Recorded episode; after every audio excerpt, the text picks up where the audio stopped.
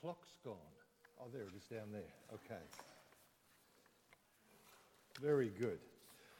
Hey, it's great to see you all on this warm morning of fellowship.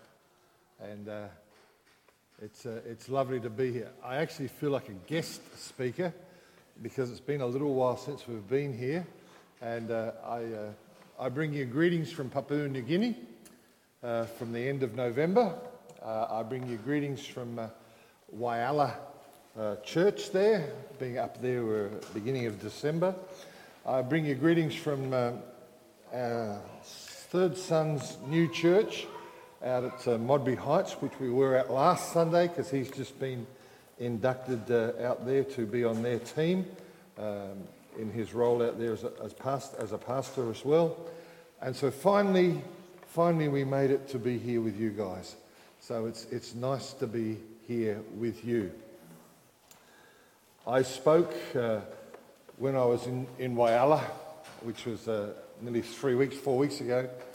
And between then and now, this was the only preaching appointment I had. So you begin to say, Lord, what do you want me to speak upon?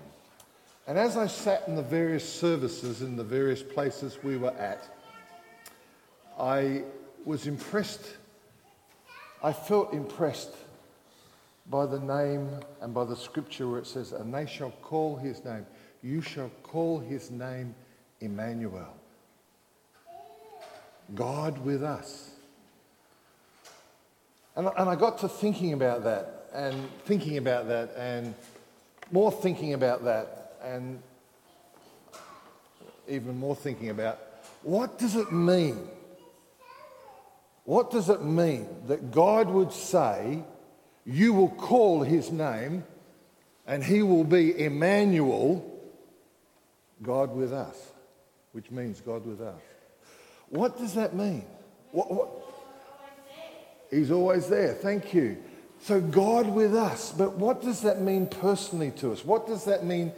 How do we take that? Like, every time I saw a manger scene, and here I've got a nice, cool scene to you can look at. So, if you get sick of looking at me because I get a bit hot, please look back there at the snow and cool down. But I got to thinking about what, what does it, how does that impact my life? What changes does this, that, what changes does this huge center point of human existence, Jesus being born, what does the name Emmanuel mean to me? Now, I want to try and answer three questions, and I want to try and answer them with you. The first one is that Jesus was God's Son. And we know the beautiful scripture that says, Unto us a child is born. But I think, well, at least I did. Maybe I shouldn't embrace everyone else in my thinking. I think, for unto us a child is born. So we have a little baby in a manger and wow, that looks really cute and that's nice. And I even know that you had a very cute little baby in a number of your manger scenes, and the baby played the part really well. It was all wonderful. But it says, Unto us the son is born, unto us the son is given.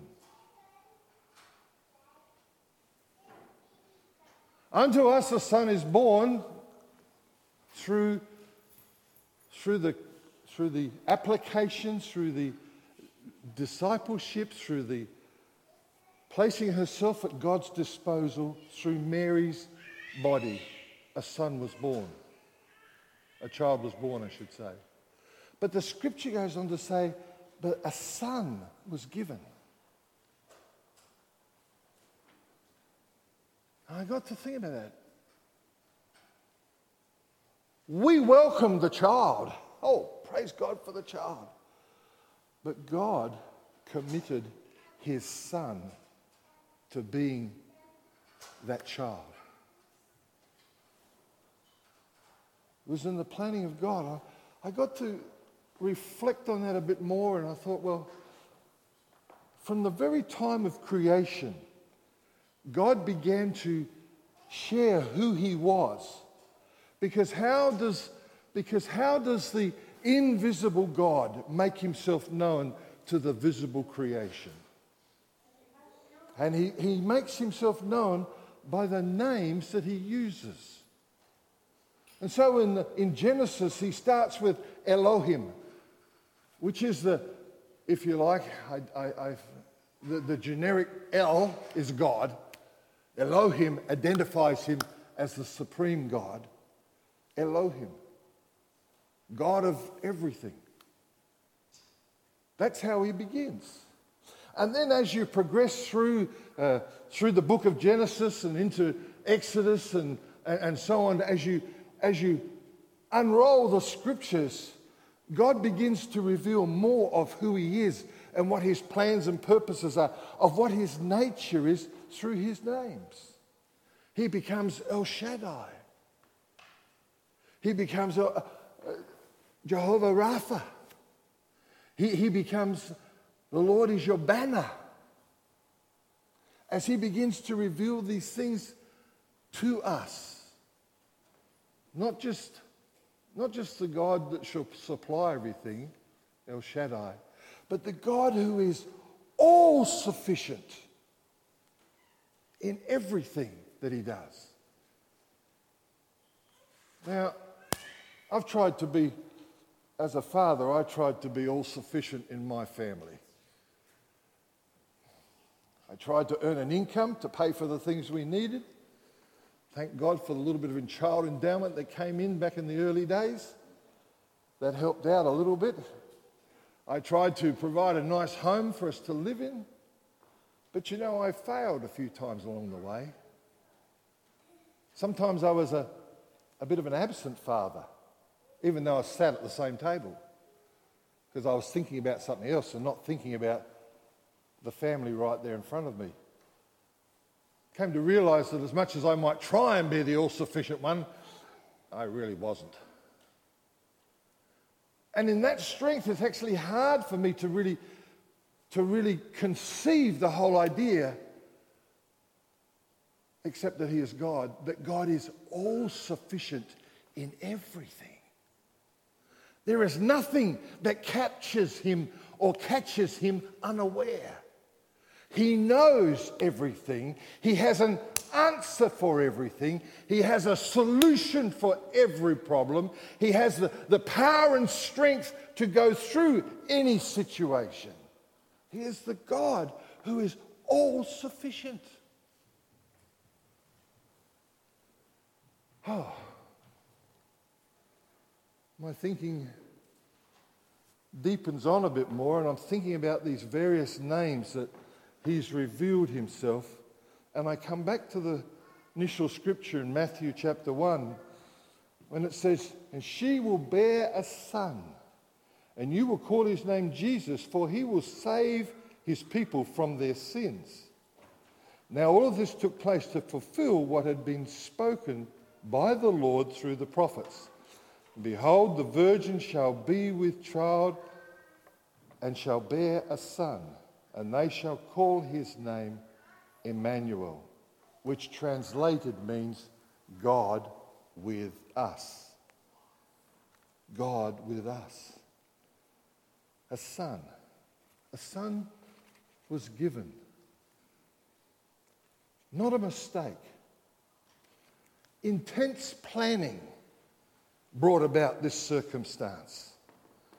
Right from the beginning of Genesis, right from the third chapter of Genesis, there's an indication in Scripture that God had a plan for this situation that his creation now found itself in.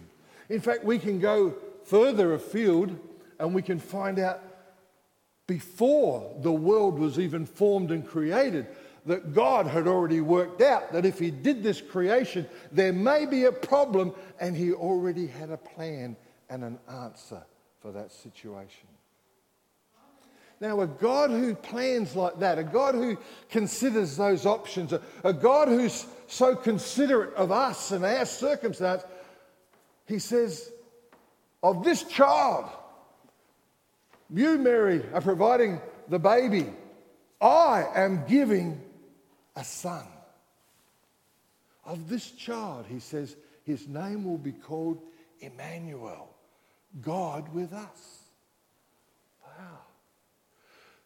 So you see, the real answer to our problem is not and our circumstance and our situation and our, our being and our existence is not just to know God, not just to know about God, not just to have a concept of God, not just have a, a God like vacuum in our hearts, but to actually have God with us. God with us in a, in a, in a tangible way, God with us in a, in a real way, God with us not in a fairy tale, not in some not in some magical emotional experience, but God with us in reality. God with us in strength. God with us in life. God with us as our comforter. God with us as our healer and our leader and our director, our shepherd. God with us as our future. To answer Harry's question, God with us as covering and removing our past. Some might say, why? Well, I still remember it. Yes, that's so you can learn the lessons from it and not go down those same paths again. That's why God doesn't eradicate your memories, but He takes the power of those memories, those things that would have held you trapped and captive. He takes the power of those things and He breaks them asunder so that your history no longer has a part to play in your future except provide a foundation of knowing what not to do and understanding that God has a future for you. God with us, Emmanuel. Emmanuel. God with us. Augustine came to a point in his experience, and he said it this way, and, and I find this most eloquent as I have lost it now among my notes here. Forgive me for a second as I find it again. Augustine said this O God, from whom to be turned is to fall, to whom to be turned is to rise, from whom to depart is to death, is to die. To whom to return is revive. In whom to dwell is to live. Whom no man loses unless he be deceived. Whom no man seeks unless he has been admonished. Whom no man finds unless he has been cleansed. Whom to abandon is to perish. To reach out to whom is to love. To see whom is true possession. Took me a while to think through some of those too. I think God you're so precise. You shall call his name Emmanuel, God with us. God with us. What a marvelous plan. There's another part of Scripture in Corinthians which says that if the rulers of this age had understood what the plan of God was, they never would have overseen and promoted the crucifixion of Jesus Christ. But you see, they didn't understand. They didn't conceive the secret that was being unfolded right there before him. That even in his death, which seems such a tragedy, was the greatest victory of all time the, the very center point of history, of man's history of creation, at the very pinnacle point, at the very critical point. That Jesus, God's Son, who was to be God with us, was giving his life so that he could join his life with ours and forever be together. God with us. We are never going to find success by God being apart from us. We're never going to find success by doing it on our own. We're never going to find the answers to being what God wants us to be by trying to do it by ourselves or by our own good works. It was never, ever, ever going to happen. God, who is so deliberate, who knows everything, says, This child, my son, whom I'm giving to you, as part of this miraculous birth with Mary providing the baby part, I'm giving you the very best of heaven. And he, he shall be called Emmanuel, God with us. So I began to explore what with us could mean. Now, and forgive me if I mention your name at this point because I'm not doing it rudely, but only to illustrate a point. Josh is back there in the PA box. God bless you, Josh. Josh is with us, but he's, he's separated from me. I can't reach him, I can't touch him. Mm, I think he's kind of smiling, but he's kind of got that look on his face that says, I've got to keep an eye on this PA and make sure it doesn't whistle and howl. And he's, he's somewhat with me, but he's a little bit distracted from me. But I can't, I can't say that he's, I can't say that I've got physical contact with him because he's back there and I'm up here. So let me come a little bit closer to home. Pastor Alf, seated over here on the side. Pastor Alf is here. He's with us, isn't he? But the only one that can really touch him is his wife who's sitting beside him, or the two persons, one sitting behind him or one sitting in front of him. I really can't. Hi, Pastor Alf. It's nice to see you. Yeah, I can wave. Yeah, it's really good. But he's not really with me. He's with me, but he's not really with me. I seem to be picking on this side of the congregation. I don't know why, but Laura's in the front row. Oh, except for Sheila. Laura's in the front row, almost. And I can see her, and I can see the glory of motherhood developing around her. And I can almost touch her. Yeah, we can reach to each other. But she's not with me. She's not just right here. Jesus said, and his name will be called Emmanuel. Howard, can I borrow you? Would you come please here? I need this young man for a moment.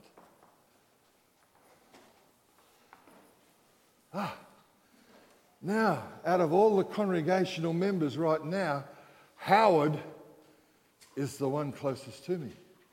He, he's, he's right beside you're all witnesses. He's right beside me. I've got my arm around about him. He's, he's, he is with me. We, we, are, we are here together. As long as I hold on to him tight, even if he wanted to pull away from me, I, I reckon I could probably hold him. And if that wasn't good enough, I could just lift him off the ground so he couldn't run away. So I've got him. He's with me, he's right beside me. Jesus was to be God with us, indivisible, inseparable, unable to be removed.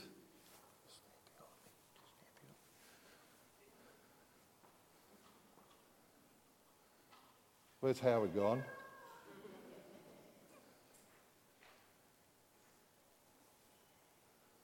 Emmanuel, God with us. Not on the outside, not at a distance, up close, in us, with us, with us. God is with us. Not as a friendly companion which we walk down the street, but in us. Beyond being seen, in us, alive in our spirits, alive in our hearts, touching our very mortal being through his intervention and the presence of him who is in us. Guiding our consciences, speaking to our hearts, revealing himself to us, revealing his word to us. God's in us. He's, he's still there. I, I can just feel him.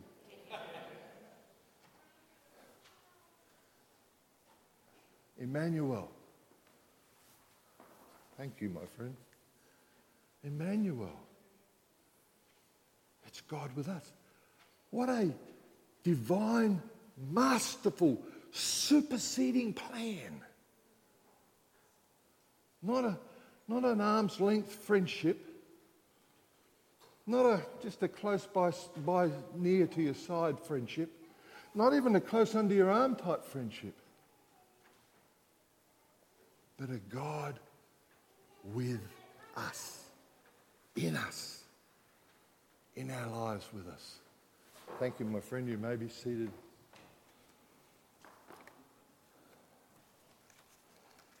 Paul concludes this idea when he says these words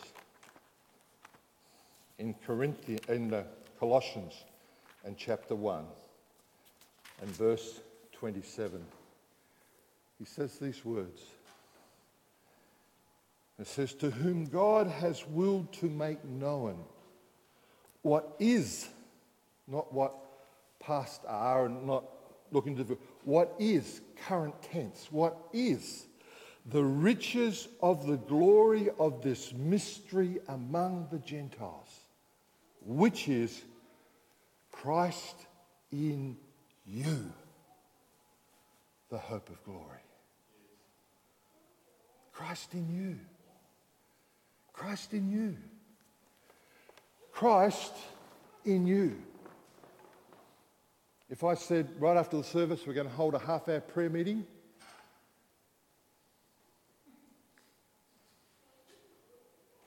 I think I might find out that some of you are no longer with me in that half hour prayer meeting. Uh, there's a husband at home, there's lunch at home cooking, there's another appointment, there's other arrangements. There'll be, there'll be reasonable reasons why you aren't with us in that half hour prayer meeting. Now, I'm not going to call a half hour prayer meeting, don't worry, and I'm almost done.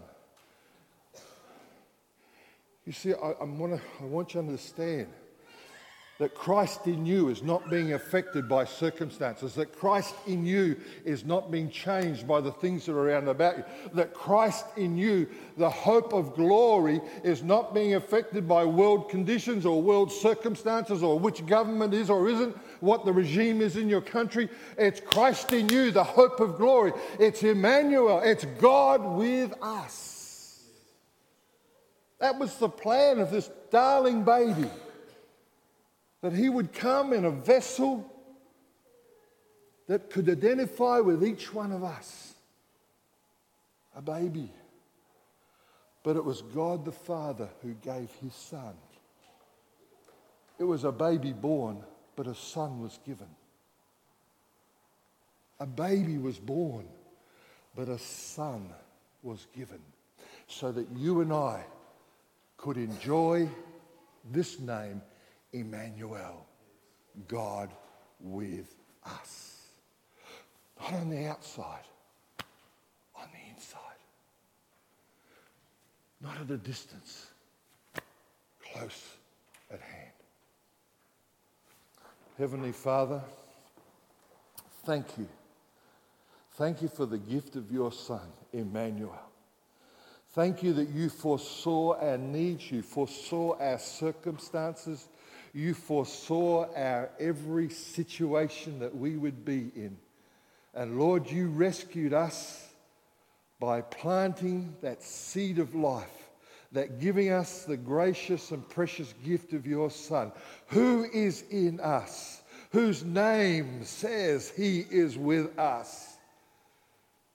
Jesus, thank you this day that this wonderful promise of this Christmas babe just didn't end as you exchanged your swaddling clothes for clothes, as you exchanged your life for our lives, as you died and rose again. But in that, in that promise of Emmanuel, you have given us eternity. In that promise of Emmanuel, you have given us forever and ever and ever and ever.